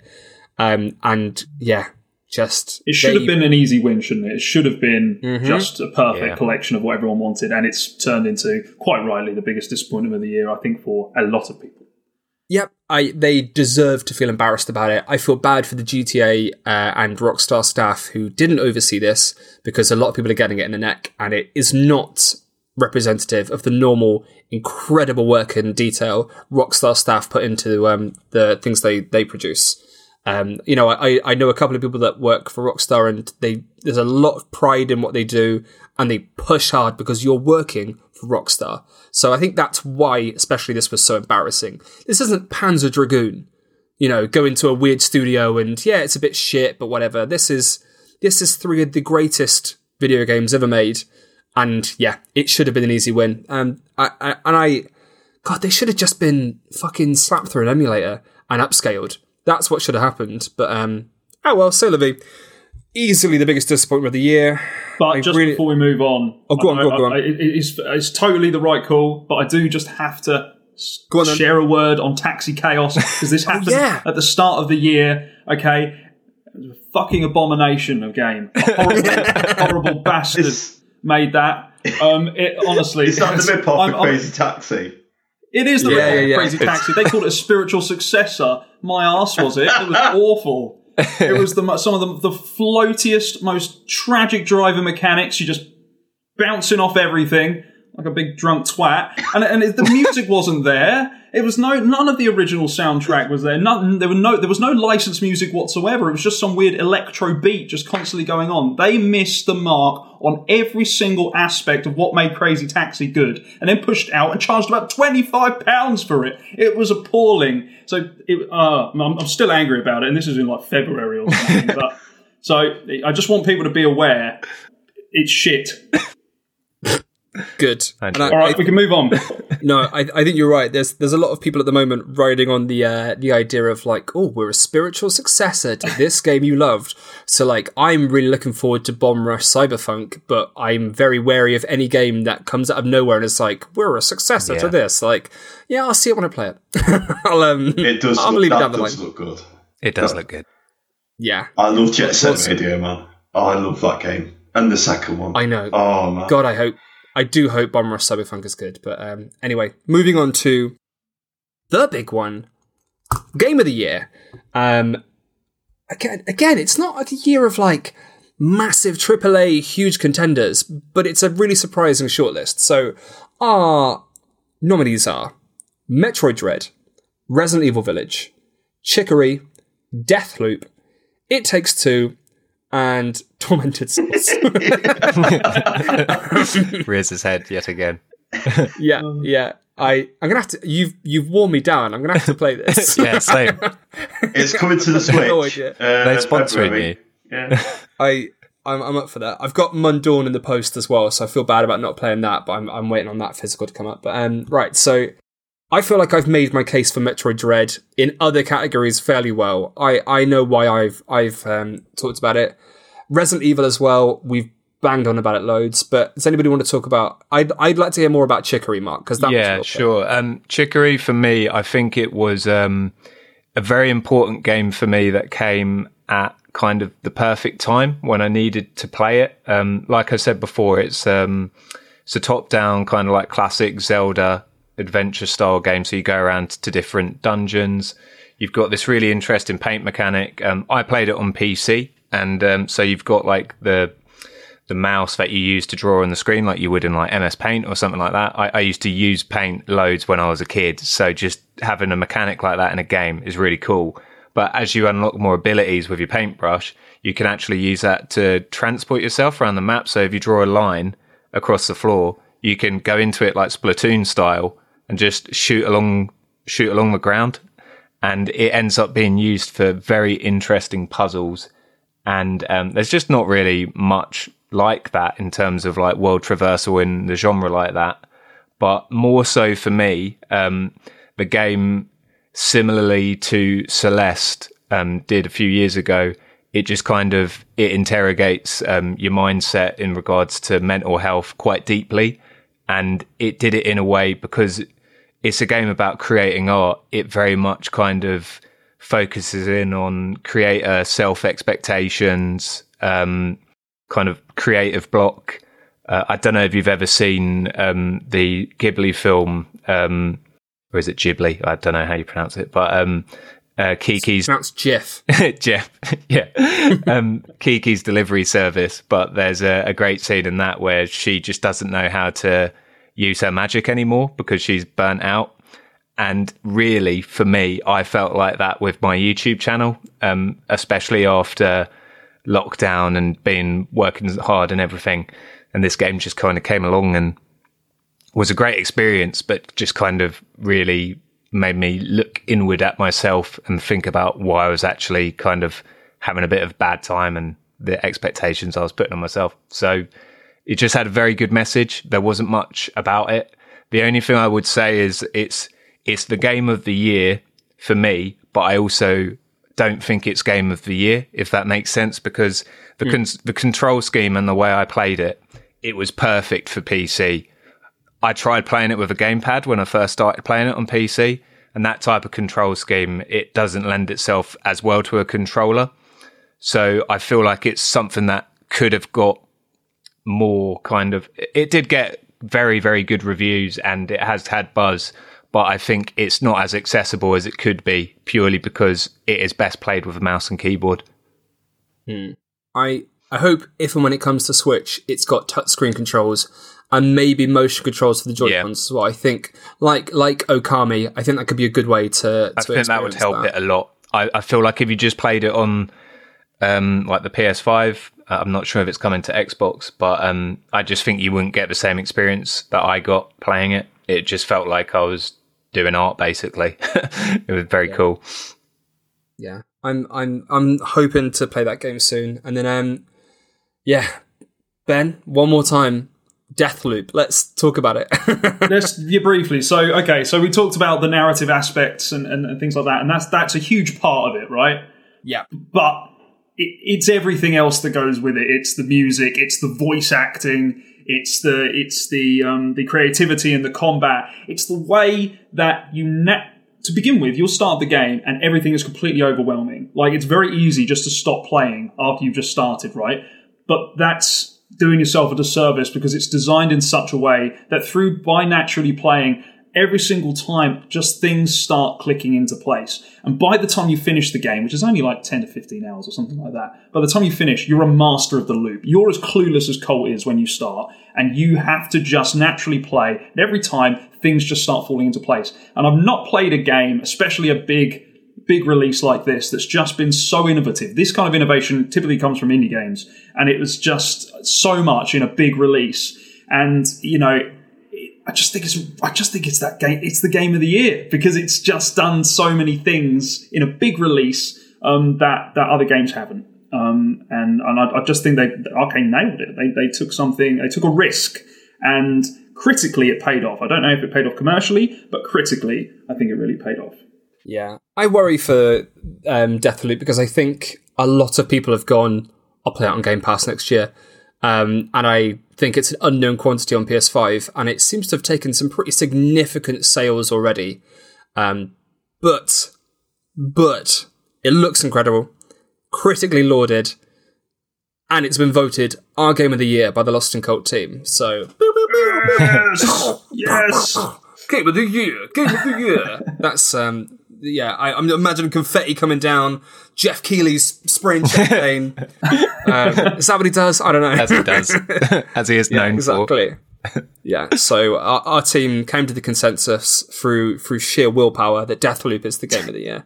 and uh, I hey, I haven't touched it, but I I am very happy to see that because it's the game that I have seen other than Metroid Dread, such unanimous praise for. Yeah. Um, and it sound and it sounds like it's doing a little bit more than Metroid Dread in terms of innovation, in terms of like, you know, voice work and, and the different elements around it. So good for them. Well done. right. Our honorable mentions, we don't have to pick one. We're just going to go through them. Are um, Monster Hunter Rise, The Medium, Little Nightmares 2, Ratchet and Clank, fucking Tormented Souls again, and and Lost Judgment. Um, I I just wanted to mention Monster Hunter Rise because I gave that game a 5 out of 5. I think it's one of the very best games on Switch. I think it's an essential Switch game. Um, but it, up until uh, and, it, and up until Metroid, it was my game of the year. Um, but I, it's been beaten out, and I, I, I feel a bit bad because it's a very, very, very good game that came out the same year as I think what's going to end up being one of my favorite games ever made. Uh, Yeah. But Uh, I agree with that. Rise, Rise was very, very good. I, I enjoyed it a lot for the time I, I played it. I probably won't go back to it now. It was kind of a game I played for a period, and now I'm, I guess I'm done. But I think you're right in that the quality of the build and how they got it looking and playing so well on Switch. It's just, it's just some of that Nintendo magic. I don't know how they do it with the hardware, but they do. It was all credit goes to Capcom and And the to reach for the Capcom, moon, yeah. the, re- the reach for the Moon engine, which has me very excited for that Resident Evil game, which is rumored to come out uh, exclusively for Switch next year. Um, I'm really hoping we see that. And then, does anybody else want to talk about? I'm not. I'm Jason. I'm not going to let you talk about Tormented Souls, but you did. You put This is you actually put down me. for this This Lost is me. Judgment. You've, Yeah, you've, yeah, you- sorry. You've not even let me talk about Tormented Souls yet, actually. I have. I have. no, I haven't. I, on, no, I, I kept savouring it because I put it as my game of the year. Well, it's my honourable mention, so you talk about it, Jason. Tell you what, Sorry. Sorry. I'll, I'll keep I this wanna hear brief. about it. I'll keep this really brief. Um, you know, um, there's a lot of games which I've, you know, that have been mentioned, which are obviously game of the year contenders, but this this never will be. But for me, it is because nostalgia is always a very powerful thing, and it's and it's a love letter to a style of mechanic and genre which the press said years ago was outdated, outclassed, should just be forgotten about. But the most memorable moments of my childhood playing video games was sitting in the dark playing survival horror. You know, classic survival horror games which played like the original Resident Evil games. You know, all the Resident Evil clones. You know, Silent Hill, Parasite Eve Two, Alone in the Dark you know, um, all the weird Japanese RE Resi clones. And this game, it really scratched an itch, which had been, hasn't been scratched for years, you know. Um, it's a love letter to classic Resident Evil. And it, it just, it's such a joy to play, even though playing the game's a bit clunky, you know. So it plays like the original Resident Evils where you've got the tank controls, the typical, you know, moment to moment perspective transitions. Um, it's got really, really tough puzzles, which made me look up the Bible for some strange reason. And I, I know Ben, Ben, Ben knows how I, I think Ben knows how I feel. I think he can relate to how I feel about the puzzles in this game because some of them, it's like, oh, I really don't want to look at a guide on the internet, but oh, I'm trying not to. And you're there for hours trying to think of how to solve this puzzle. But when you do solve it, you're like, God, how can I be so thick? It's so it's got a lot of really intense puzzle solving. It's got you know you've got this hospital uh, that's similar to the old Resident Evil mansion from the original game. You know it's really murky. It's atmospheric. It's got a soundtrack very similar to the old Resident Evil games. You know with the re- really beautiful piano melodies. It's got really hammy voice acting. It's got a really intriguing and clunky storyline. And I just absolutely loved the, the 12 hours it took me to get through this game. And I urge anyone that's ever loved Resident Evil or survival horror to play this game. You know, you can get it cheap on the PS5. It's coming to PS4 and Switch next year. I think you can get it for about a tenner on Steam. Play it. But I, I also want to make an honourable mention, which I didn't mention. I don't think anyone's mentioned, and that's Kena Bridge of Spirits, a really majestic game that feels like Jak and Daxter, Star Fox Adventures on the GameCube. I urge anyone to play Kena. But yeah, that's me done. I, I'm I'm happy with that. Um, I'm I'm. Do you know what? I wasn't going to vote for one. I'm happy to put our honorable mention as Tormented Souls. Yeah, I, Gotta be let's, let's give it. let's give it a award. uh, and then finally, most anticipated. Let's. Bre- it's getting late, lads. We're going to breeze through these. Yep. Um, this is another one that basically everyone's put a different game. yeah. Um, so our most anticipated 2022 is Breath of the Wild 2, Dying Light 2, Atomic Heart. Glad to see that on there. I'm really excited about that game. Um, Horizon Forbidden West, Elden Ring, and Final Fantasy 16. Is we'll see if that's 2022, mate. we'll let's see. It will be. I can feel it. yeah, yeah, yeah, yeah. That that and remake part two. Can't wait. um, yeah. So the game that got the most votes is Horizon Forbidden West. So that is our most anticipated game. That's what is that February now? I, It's not long, is it? I thought God of War would have been more anticipated than that, you know, to be fair. N- not a single person voted for it, mate. And I, I don't know if that's because nobody believes it's coming out in 2022 either. but we'll see. Uh, hey, I don't think Breath of the Wild 2 is coming out next year, but I put that down.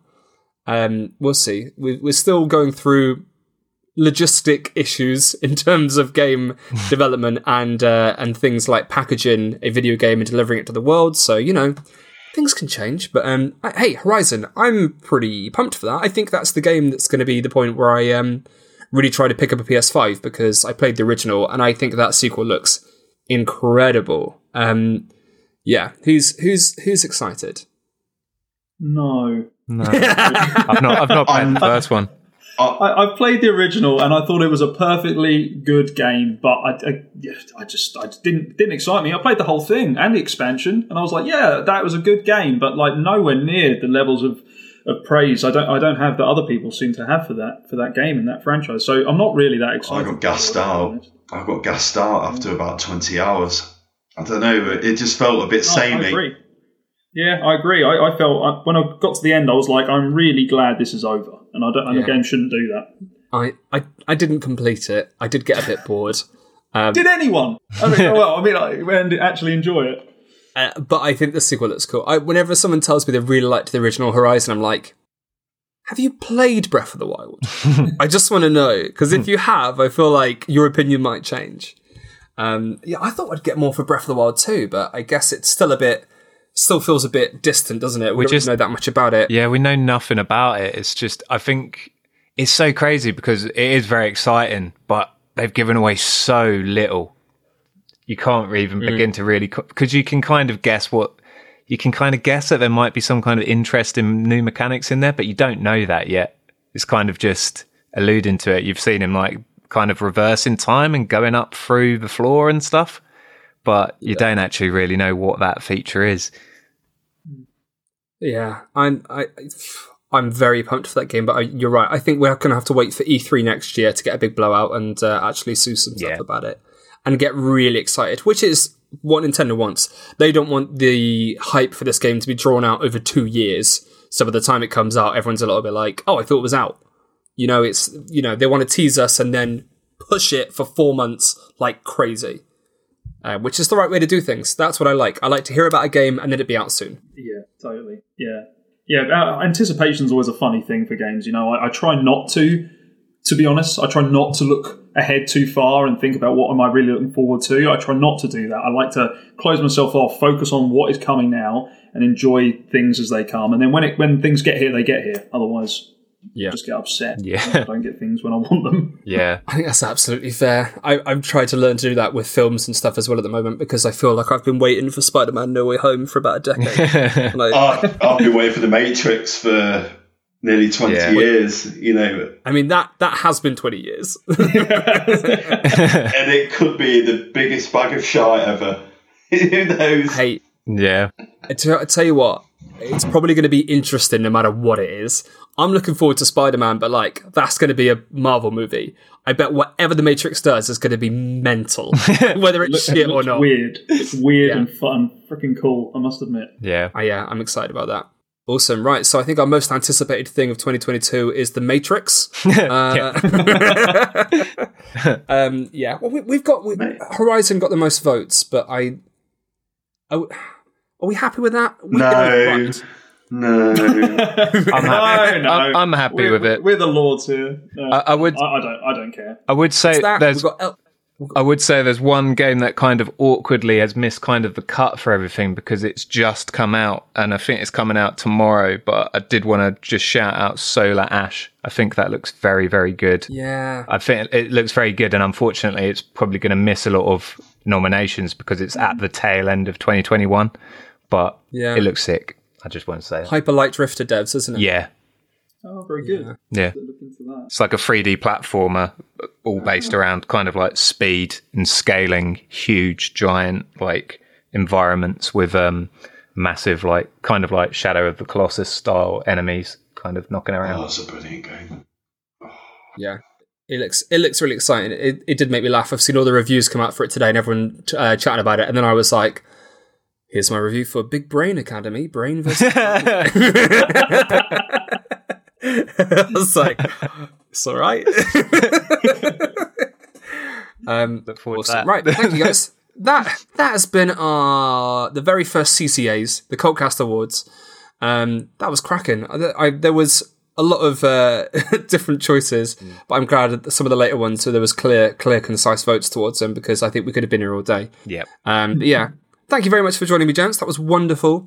Uh, and thank you everyone for listening. I'm not sure when this is going to go out, but hopefully it shouldn't be too long before Christmas or maybe the next week or so. So uh, I hope everyone's looking forward to the holidays, looking forward to some movies, and settling down with Lock On Volume 002 as and when it arrives. I don't know when things are turning up, so I'm not making any promises. because Ask John. who knows? but I hope it comes out soon, and I hope you get it. But um, keep keep an eye on things like um, our emails and stuff. I'm sure I'm sure we'll let you know as soon as things are going out. And also, if you are desperate for content, I must say again, please have a little look at our members club. Um, we've got so much good stuff there. We've got brand new articles coming often. We've got the lost pages. Uh, uh, you know, it's we we we are pushing it because we're passionate about it, and it's where a lot of our writing is going as well. So um, yeah, if you if you like what we're doing, you like our writers, it's really not much money, uh, and if you if you can afford to lose it and and you want to check out some more and support us, we'd really really appreciate it. It's you know think of it as buying us a pint for um you know a load of hard work and and that, that's something we uh, we'd all love over Christmas. Yeah, awesome. Thank you, gents. Um, before we wrap up, let people know where they can find you and um, anything you want to plug that you've recently recently done. Uh, Mark, where can people find you? Um, people can find me over on Twitter, which is um, what is my tweet? Twitter. Uh, it's at artist Mark Flynn. Um, you can also find me on YouTube. I'm Mark Flynn on YouTube. Uh, talk about character design quite a lot. Just put out a video the other day looking at um, the evolution of Sora from Kingdom Hearts. Um, yeah, Lovely, thank you. Uh, Benjamin, where can people find you? Yes, find me on the Twitters at uh, a special hell. Um, and uh, apart from working on uh, here at Lost in Cult, um, I also do do work with the uh, Switch Player Mag, Switch Player magazine, and also the Ninty Fresh magazine. So if you love Nintendo, if you really would like to to support some some print journalism and help keep us alive, um, please uh, give us give us a little look. We run a, um, a monthly, soon to be bi-monthly actually, but Switch Player magazine, um, and we also run consistent Kickstarters for Ninty Fresh. Our next one actually is very soon to launch, so be looking for issue six of Ninty Fresh magazine very soon. Um, yeah, that'd be great. That'd be great. Thanks. Ah, yeah, I, I'm I'm also still a, a semi-regular contributor to those. So um, if you, yeah, you will find my words in those. And I love I love Switch Player and Ninty Fresh. I love what we're doing to um support Nintendo because, God, I, I God I miss Nintendo mags. That was that was a different age. me too. Um, and Jason, where can people find you? Uh, they can normally find me in my office doing work and staying up all that. But no, um, you can find me on Twitter at PlaySushi UK. Um, I've just come out the tail end of many uh, sleepless nights working on getting Lock On Volume 002 to to print. Uh, that should be arriving in people's post boxes soon, I hope and uh, getting the digital copy complete. Um, I'm hoping to relaunch my YouTube channel next year, planning for that. Um, that's it, really. Yeah, I'll just keep plodding along and uh, Um, talking crap on Twitter. Anyway, That's that's plenty of stuff to push, and uh, you've put countless hours of hard work into those things, and people will see it when they get them in their hands. So yeah, awesome. Thank you very much, guys. If you want to follow me, I nearly forgot about myself. You can find me on Twitter at Nate and Destroy. I am a regular contributor to Lock On. You can find my words in Switch Player and Fresh, and I'm a staff writer for PocketTactics.com. Basically, I'm a little slut as long as I can write about Nintendo. I'll do whatever you want. Um, but yeah, awesome. and I'm I'm sure you're going to hear me back on this podcast very very soon. So yeah, thank you very much, guys. That was a lovely podcast, and everyone that's listening, take care and have a lovely, lovely holidays. Goodbye. Goodbye. Toodaloo. Hey. ciao.